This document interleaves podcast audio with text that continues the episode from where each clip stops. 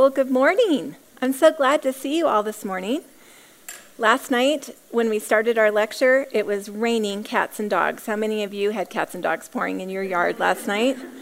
Oh my goodness. Well, my name's Gina Beauchamp. I have a small group here on Wednesday mornings, and I'm so glad to see you all. Let's pray. Heavenly Father, thank you for all these women, Lord God, that came to learn more about you, to dig into your word, to glorify you. I pray, Lord, that we would be transformed in your word this morning. I pray, Lord, that you would speak through me, that my words would be accurate and glorifying to you. In Jesus' name, amen. Well, last week, Rebecca gave us a great shove off in our voyage of Colossians. She gave us a beautiful description of the grace that God gives us and the peace that we have in Christ. She encouraged us to treasure our relationship with the Lord and to live as residents of the kingdom of light instead of remaining in the kingdom of darkness. Well, this morning I want to ask you where do you go when you're looking for information? Go ahead, shout it out. Internet, Google, Siri, right? Who what time is it in Italy? Who won the World Series? When is sunset? Is it going to rain today? And most importantly, right now, what is the recipe for Rachael Ray's pumpkin pancake recipe, right? Don't we all want to know that? Well, um, I was curious and decided to Google Jesus Christ. And I, the top five sites were Who is Jesus Christ? Most people don't know. Who is Jesus Christ? Got questions? Welcome to Who Jesus Is. Really? That sounds convincing, right? Uh, there's good news and learn the truth. Well, Jesus can also be found in Wikipedia. And I know that most of you know what Wikipedia is, but it is an online encyclopedia. And a user can go on and they can change the facts, right, in Wikipedia. And they could change the facts to truth or to lies, right? And so when you're thinking about looking up Jesus Christ on the internet, the average person could get truth or they could get lies. And probably most of it could be lies, it could be made up, things added to what the gospel really is, right? Well, I know that the Colossians did not have a Google search that they could do, but that is similar to what is happening in the book of Colossians. They are looking for other sources, asking, Who is Christ? They were turning to false teachings and that said that Jesus is not enough and that they needed to add to their belief system. So, Paul seems to be addressing in our book four major questions, and that's what our outline is going to be this morning. The first is Who is Jesus Christ? And that's where we're going to spend most of our time. The second is What has he done for sinners? The third is What is our position before God? And the fourth, how are we walking in our faith? So let's take a look at Paul's answer to the first question of who Jesus is in chapter 1, 15 through 19. Boy, we saw a lot of indicatives in our homework this week, right? I kind of dare you to have found an imperative somewhere in there. but Paul's description doesn't mince words, does it? It certainly challenged the false teaching of the time. Paul states five main truths about who Jesus is. So, under our first point of who Jesus is, we'll have five sub- subheadings. Jesus is God, He has a place of honor over all, He is creator, He is the head of the church, and He is preeminent. So, let's read. He is the image of the invisible God, the firstborn of all creation. For by him all things were created in heaven and on earth, visible and invisible, whether thrones or dominions or rulers or authorities, all things were created through him and for him. He is before all things, and in him all things hold together. He is the head of the body, the church. He is the beginning, the firstborn from the dead, that in everything he might be preeminent. For in him all the fullness of God was pleased to dwell. So Paul begins with the whopper. Jesus is the image of the invisible God. He is God incarnate. He is God in the flesh. He is the God man.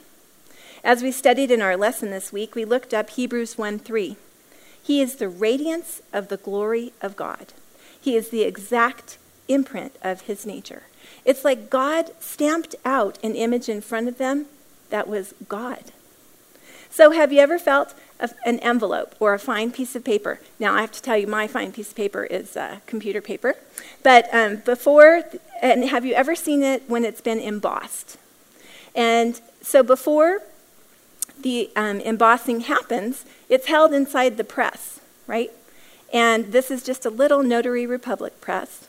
But when you put the pressure on it, out comes an image, right? Onto the paper. Now, I know it's hard to see from the back, but you can feel that image. You can touch that image. It becomes tangible. But beforehand, it was held in here. It still existed as God, as Jesus, as the Holy Spirit existed before. Now, I know this is a poor likeness of who our Lord Jesus Christ is, but it just helped me to think of a tangible way of how he became flesh. His mother, his friends, his apostles, they could not only see him, they could feel him. He was tangible to them, and he was God. Before he became flesh, no one had seen God. So he was the physical imprint in the exact image of God.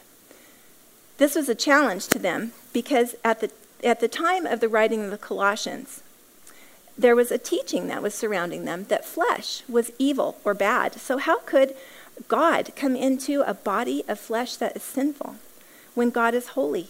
How can God reside in a human form?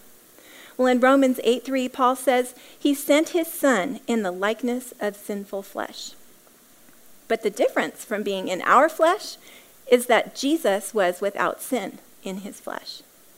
In 2 Corinthians 5:21, Paul says, "For our sake he made him to be sin who knew no sin, so that in him we might become the righteousness of God." Well, I was surprised to hear that when this book was written, it was harder for people of that day and age to believe that Jesus was a man than it was for him for them to believe that he was God. It wasn't until three centuries later when they began to deny his divinity. In your homework this week, we asked you to look at the difference between humans who were made in the image of God and Jesus, who was the image of God. The word image that describes the humans is tselem in the Hebrew. It means resemblance, a representative figure, a shadow.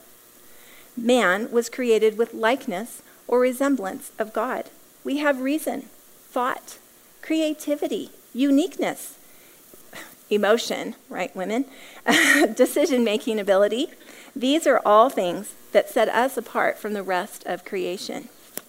But Jesus was the image of the invisible God. He was the image. And that word image means is icon in the Greek. It means essentially and absolutely the perfect representation and expression of the archetype of God the Father. Now, an archetype is the original pattern or model from which all things of the same kind are made. In John 14:9, Jesus says, "Whoever has seen me has seen the Father."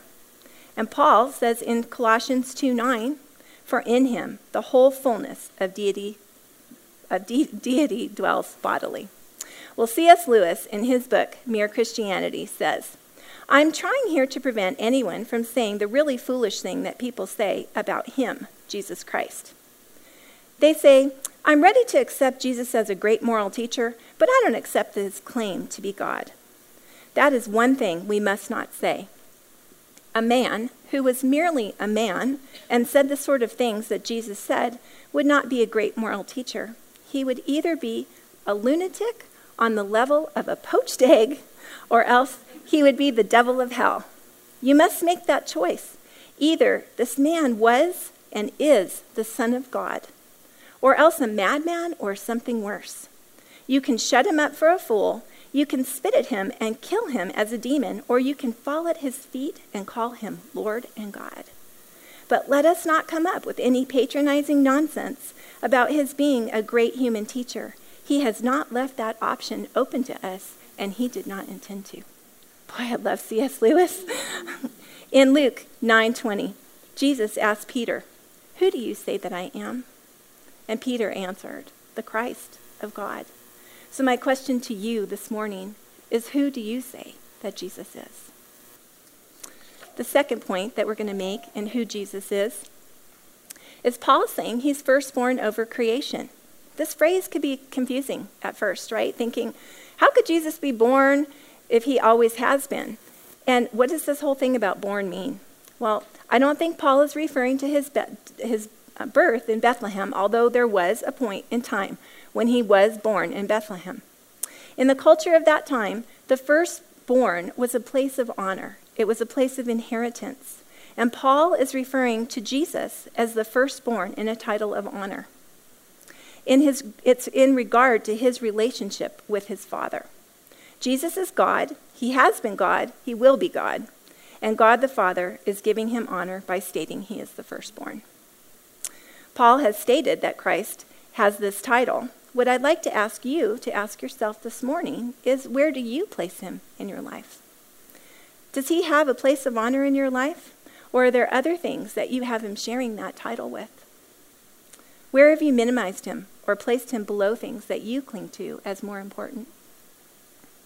Well, thirdly, we, as we continue through the verses, we see the next statement of who Christ is is creator. For by him all things were created, in heaven and on earth, visible and invisible, whether thrones or dominions or rulers or authorities, all things were created through him and for him. These verses help us to see that Jesus was there from the beginning. Remember back in Genesis 1:26. Then God said, "Let us make man in our image, after our likeness." Jesus was there, right there at the time of creation. Not only was he there, all things were created through him and for him. And in verse 17, Paul says, And he is before all things, and in him all things hold together. Well, that phrase in the Greek, all things hold together, means literally, all things stand together. He holds the earth, he holds the gravity, the galaxy, the universe, our families, all these things he holds together. And in our class this morning, someone said, if he can hold the whole universe together, I think he can manage me. This message would have been important for the Colossians to hear that all things surrounding them were created by Jesus because, of, uh, like we said, surrounding the church, there was this false teaching that material things and flesh were bad or evil. This was important for them to see that their thinking was being influenced by the culture and by the people around them. It would have caused them to look at themselves and those around them differently. They could have been so caught up at that time by flesh being evil that sometimes people even treated their flesh in an evil way not with respect as being made for and by and through Jesus. So, since all things were created through him and for him, I want to ask you how does this affect the way that you live each day?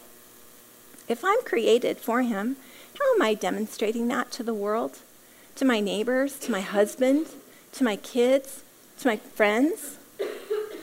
How would each day be different if I viewed myself as created for a specific purpose that was Christ's purpose that day. Well, our fourth point um, that Paul describes who Jesus is is in verse 18, and he is the head of the body, the church. One thing of note here is when you see the conjunction and, you know it's connecting it with the passage before it. And I know y'all know who Spurgeon is, but in case you don't, he was a well thought of theologian in the 1800s.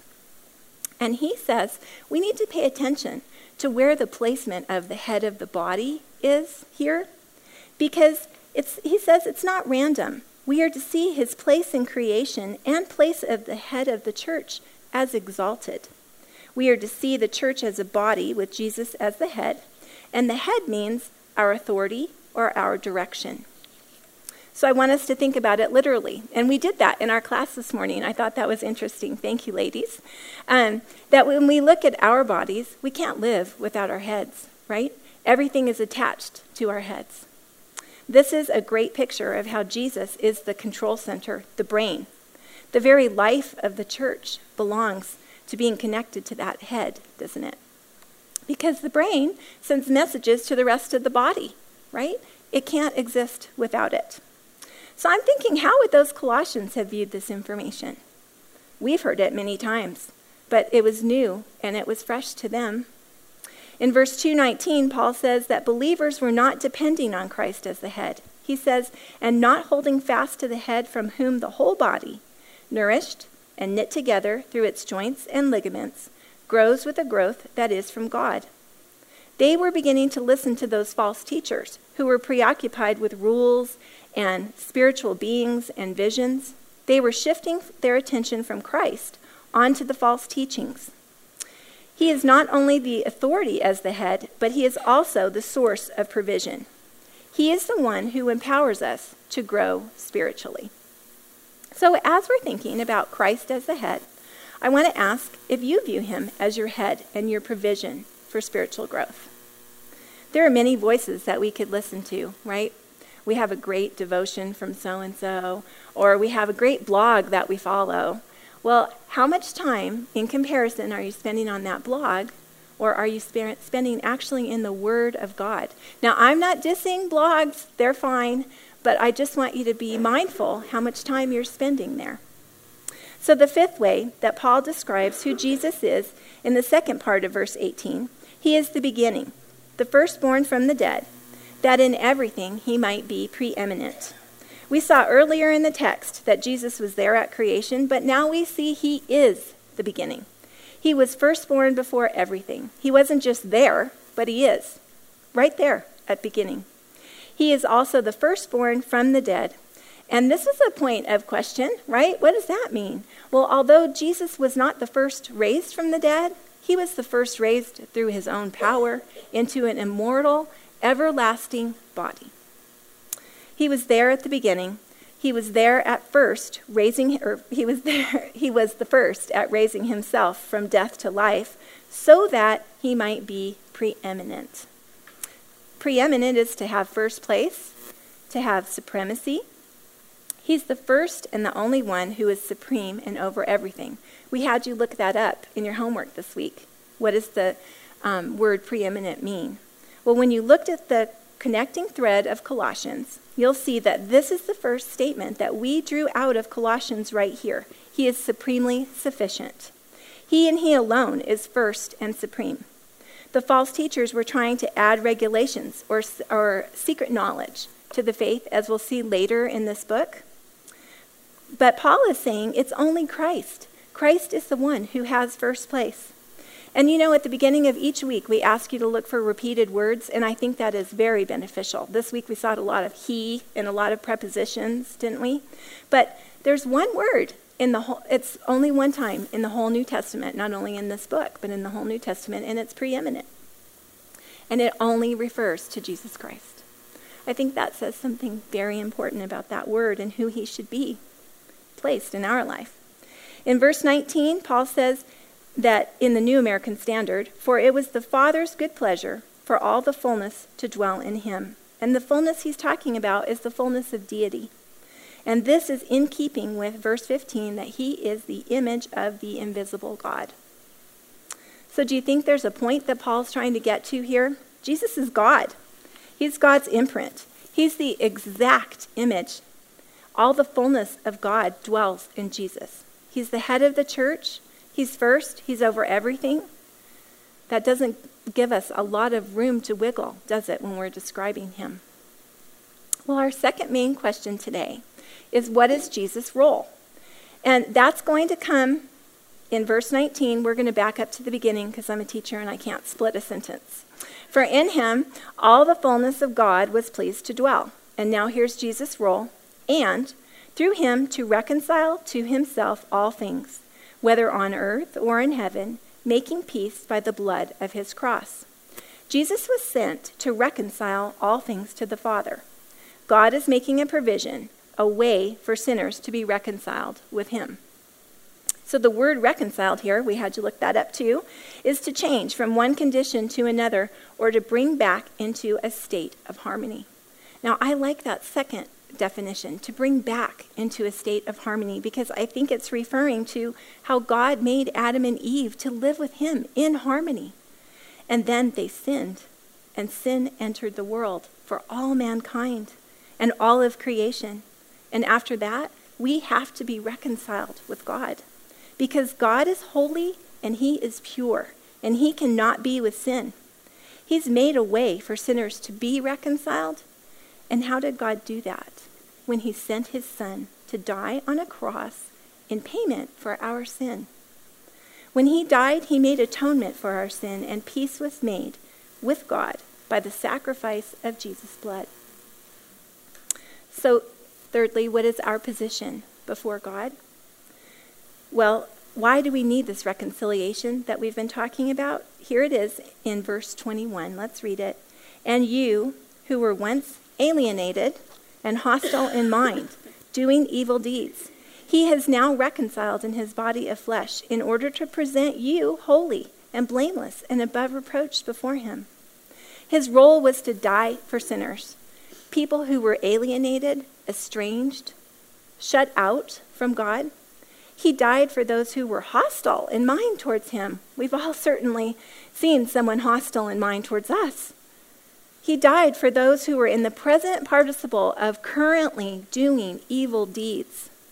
He died for people who were still active in their sin. One side note here is oftentimes we hear, I need to get all cleaned up before I can come to God, right? Let me get clean and then I'll come over. Well, right here in these verses, we see that's not how it works. We come to God as we are, and Jesus Christ does all the cleaning for us. We were alienated, we were hostile in mind, we were doing evil deeds, and now He reconciles. In Romans 5 6 through 8, Paul says, For while we were still weak, at the right time, Christ died for the ungodly. For one will scarcely die for a righteous person, though perhaps for a good person one would dare to die. But God shows his love for us, that while we were still sinners, Christ died for us. He now presents us holy and blameless before God. He can present us holy because he took the punishment and he took the condemnation from God for our sin. He willingly paid the penalty for our sin. This penalty was a literal death of hanging on the cross. He took personally my sin upon his cross, and he died for my sin, and he made me right with God and have peace with God.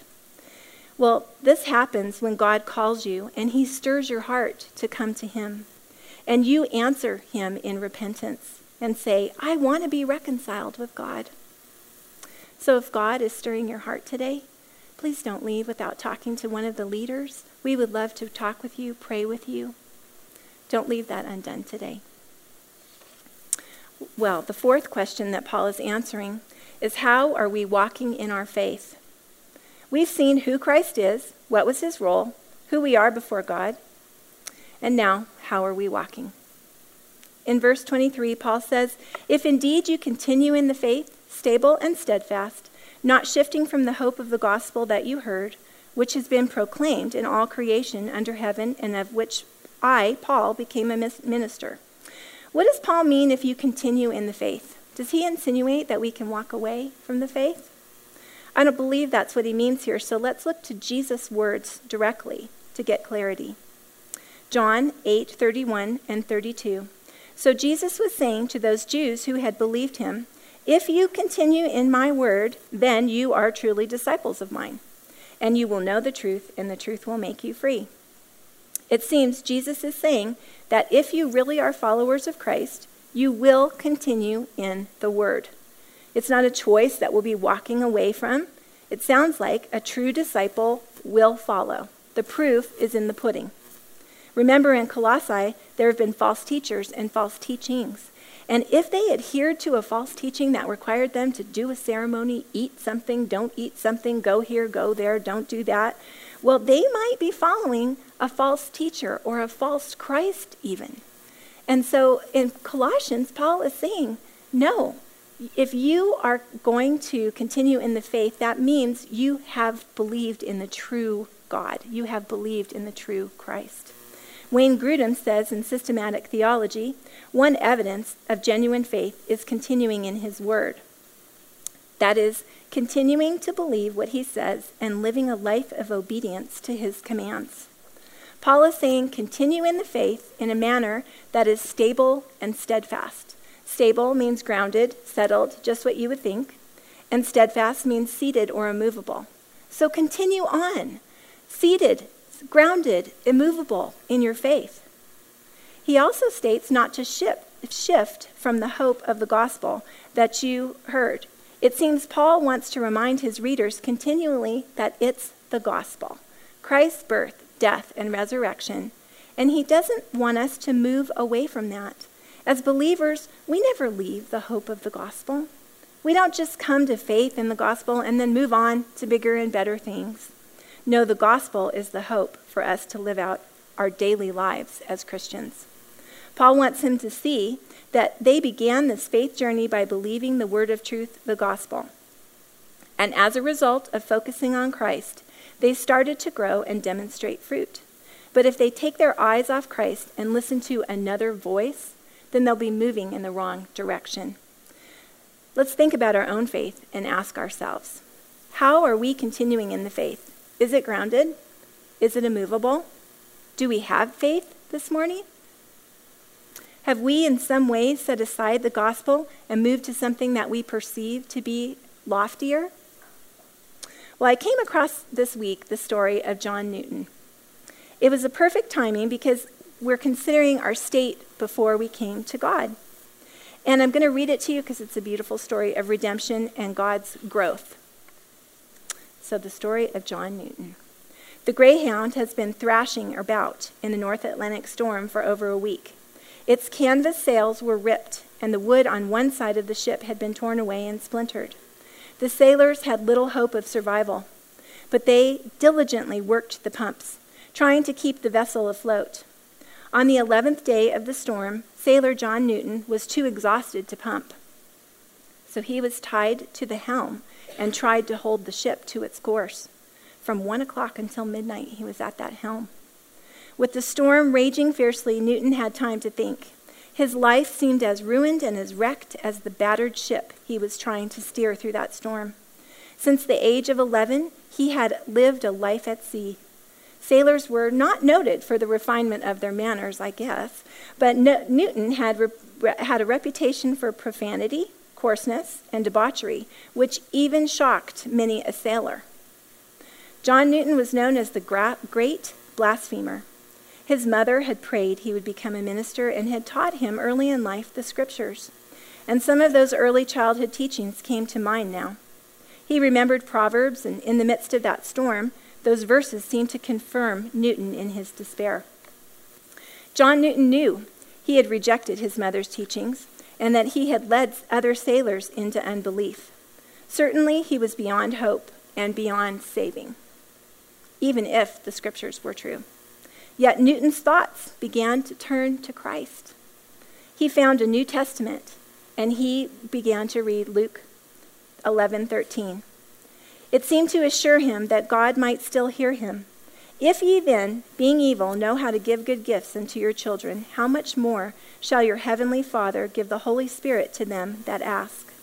So on that day at the helm, March 21st, 1748, was a day Newton remembered ever after, for, quote, On that day the Lord sent from on high and delivered me out of deep waters.